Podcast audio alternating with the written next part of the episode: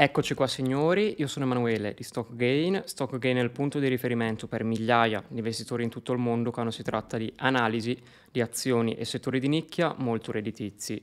Allora, oggi parlerò un po' di cosa sta accadendo nei mercati eh, e di questo scoppio comunque generale, questo scoppio della grande bolla che purtroppo in molti alla fine dicevano che non sarebbe mai scoppiata la bolla, non c'era nessuna bolla Alcuni sostenevano perfino che i mercati erano scambiati diciamo, a multipli ragionevoli, robe comunque dell'altro mondo. Era tutta gente che aveva alla fine la vista offuscata dallo scorso decennio di banche centrali super accomodanti, eh, liquidità appunto che inondava i mercati e tutti felici appunto con, con rendimenti assurdi, con rendimento in doppia cifra percentuale dell'S&P 500 fisso e tutte quelle cose comunque signori che avete sentito. Oggi vi spiegherò il perché sta crollando tutto, il perché praticamente pochissime asset class si stanno salvando e questo va contro un vecchio detto eh, molto famoso nei mercati che è appunto quello di non mettere tutte le uova nello stesso paniere, tradotto di diversificare. Perché nei mercati si è sempre detto di diversificare e perché questa volta non sta funzionando? Allora, diciamo che un tempo, almeno fino a qualche anno fa, è generalmente, ad esempio, quando le azioni andavano male, le obbligazioni tendevano a fare meglio, generalmente, eh, generalmente in passato l'immobiliare, eccetto il caso italiano, comunque a livello globale l'immobiliare, soprattutto negli Stati Uniti, ha sempre protetto abbastanza bene dall'inflazione, ok? Quindi c'è sempre stata questa credenza di diversificare di avere diciamo, un paniere di asset eh, diversi appunto in modo da essere protetti da ogni contesto economico. Ecco, oggi tutta quella gente sta comunque perdendo grandi quantità di denaro, quindi ovviamente qualcosa è andato storto. Allora mi metto comodo. Eh, allora, in primo luogo, perché sta crollando tutto? Allora, non è che i mercati sono impazziti, anzi questo crollo generale è una cosa che Stock Gain chiama da tempo. Stock Gain è da tempo che dice che il comparto obbligazionario non avrebbe per niente salvato dal crollo, purtroppo non ci ha ascoltato quasi nessuno, perché è, è molto ben radicata negli investitori questa credenza di eh, diversifico azioni obbligazioni, almeno ho downgrade minori, il mio portafoglio tende a performare meglio del mercato, almeno nei momenti di bear market, nei momenti di bull market magari lascio un po' di soldi sul piatto, ma fa niente. Ecco, purtroppo le obbligazioni non stanno facendo il loro mestiere. Le obbligazioni in alcuni casi hanno fatto anche peggio delle azioni eh, quindi la cosa è abbastanza imbarazzante e rende ancora più palese appunto che questa è una bolla generale. Allora, questa bolla è stata gonfiata dalle politiche monetarie espansive delle banche centrali. Le banche centrali creano valuta in che modo? Con il QE, quindi cosa fanno? Acquistano le obbligazioni, generalmente titoli di Stato, ok? E poi cosa accade a questi titoli di Stato? Allora, eh, i loro rendimenti tendono a calare quindi gli investitori sono meno incentivati ad investire in quegli asset e la liquidità tende alla fine a convogliarsi su altri, su altri tipi di investimenti, come può essere ad esempio l'immobiliare, che è salito moltissimo, eh, può essere il mercato del lusso, può essere l'azionario ed è per questo appunto che i mercati salivano man mano, ok? Non c'è, purtroppo è vero, non c'è quella, mh, mm, molti si, cre- eh, si, credevano proprio analisti, dicevano analisi fondamentale dell'azienda, sale perché l'ho analizzata bene. Eh no signori, è salito un po' tutto, è la verità, eh. Basta vedere gli indici azionari. E da qui è nata tutta quella gente che diceva che l'S&P 500 sarebbe andato sempre su. Vi ricordate, no? Chi diceva sono più volte, sono più tante le volte in cui l'S&P 500 sale rispetto a quella in cui scende. E così un sacco di investitori si sono buttati allo sbaraglio su questo indice. Questo in breve è quello che è accaduto nell'ultimo decennio, prevalentemente dal 2008 in poi. Eh. Non abbiamo visto inflazione nell'economia reale perché? Perché ehm, non è che creando moneta, come dicevano molti, eh, non si è creata inflazione, anzi l'inflazione c'è stata, ma c'è stata negli asset dei ricchi, ok? Generalmente i ricchi non comprano tonnellate di grano, i ricchi generalmente comprano oggetti di lusso, case o investono in azioni, sono quelli gli asset più, inflazio- più inflazionati. Sentivate dire i ricchi diventano sempre più ricchi, ecco perché signori, ok?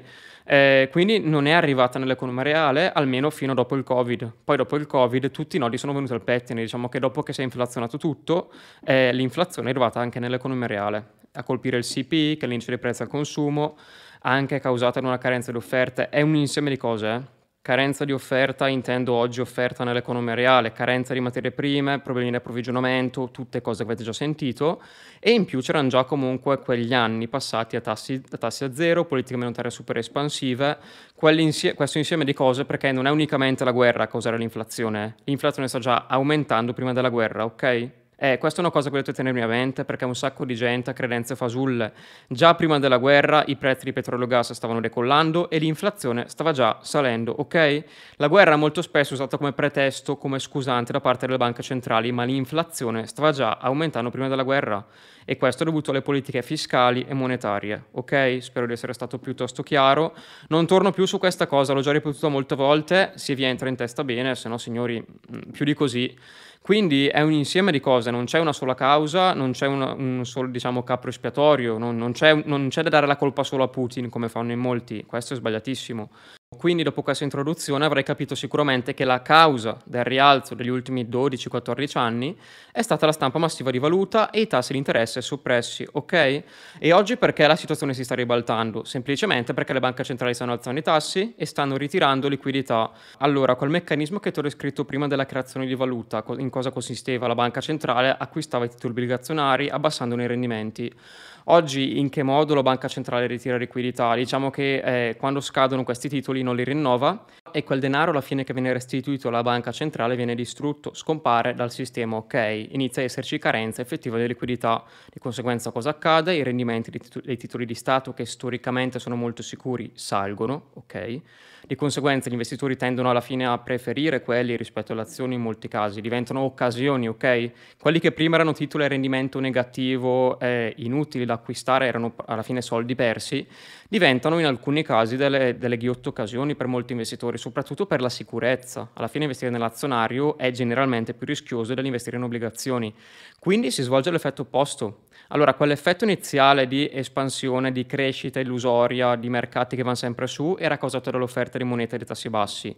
Quando si capovolge la politica monetaria e soprattutto quando la, la, liquidità alla fine tende a scarseggiare, è più difficile accedere al credito e le banche centrali comunque inaspriscono le condizioni di finanziamento alla fine alzando i tassi. Eh. Questa situazione alla fine porta a una complessiva difficoltà nei mercati. Quello che state vedendo oggi non è niente di nuovo. Eh.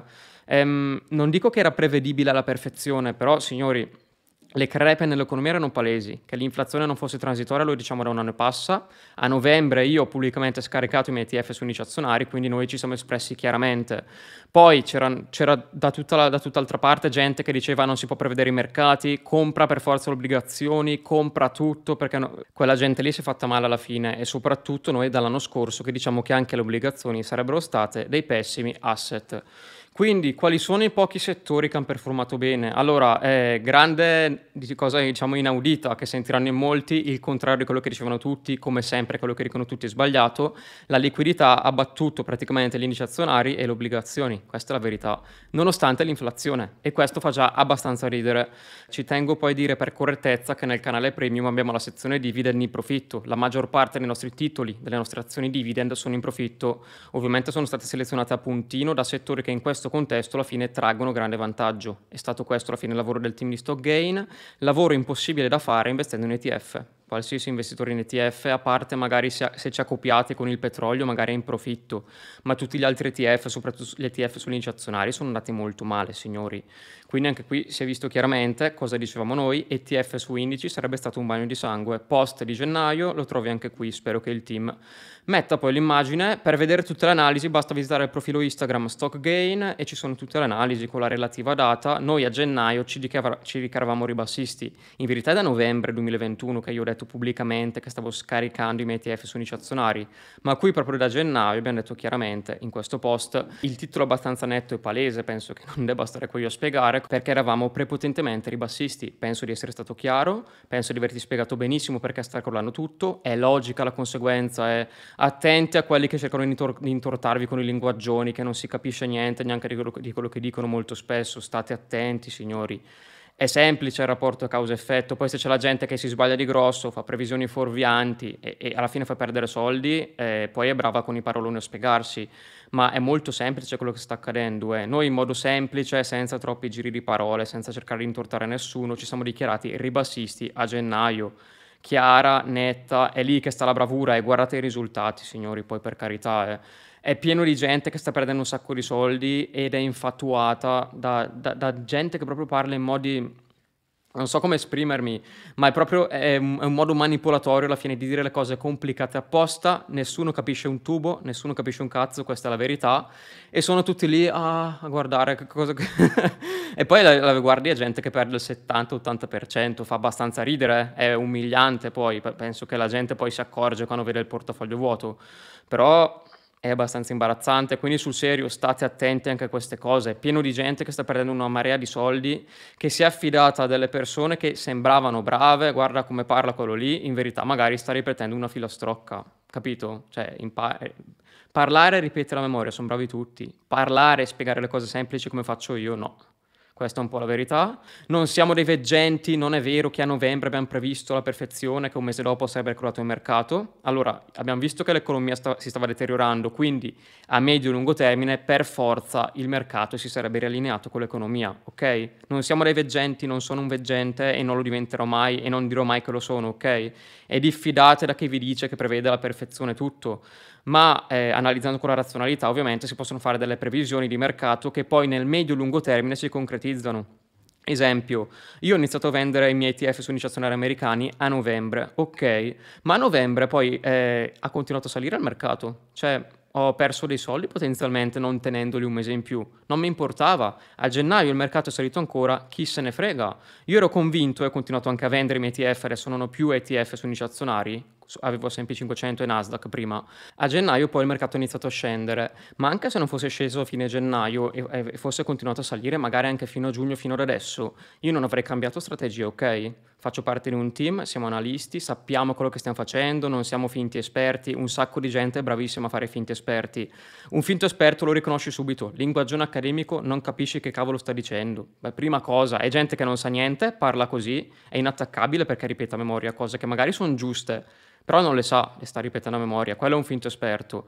Dicevo, eh, il mercato sarebbe potuto salire anche fino ad oggi, a me non me ne fregava niente, io avevo scaricato i miei ETF, non mi rimettevo a ricomprare assolutamente, sapevo che le condizioni economiche erano altamente deteriorate, mentre tutti quegli analisti avevano stime di crescita degli utili assurde, eccetera. A me non interessava e faccio parte di un team, abbiamo fatto un'analisi, tutti allineati, abbiamo fatto una scelta tutti insieme. È questo l'importante, poi guardate sempre i risultati signori, mi raccomando. Eh, vi saluto signori e vi aspetto in un prossimo video.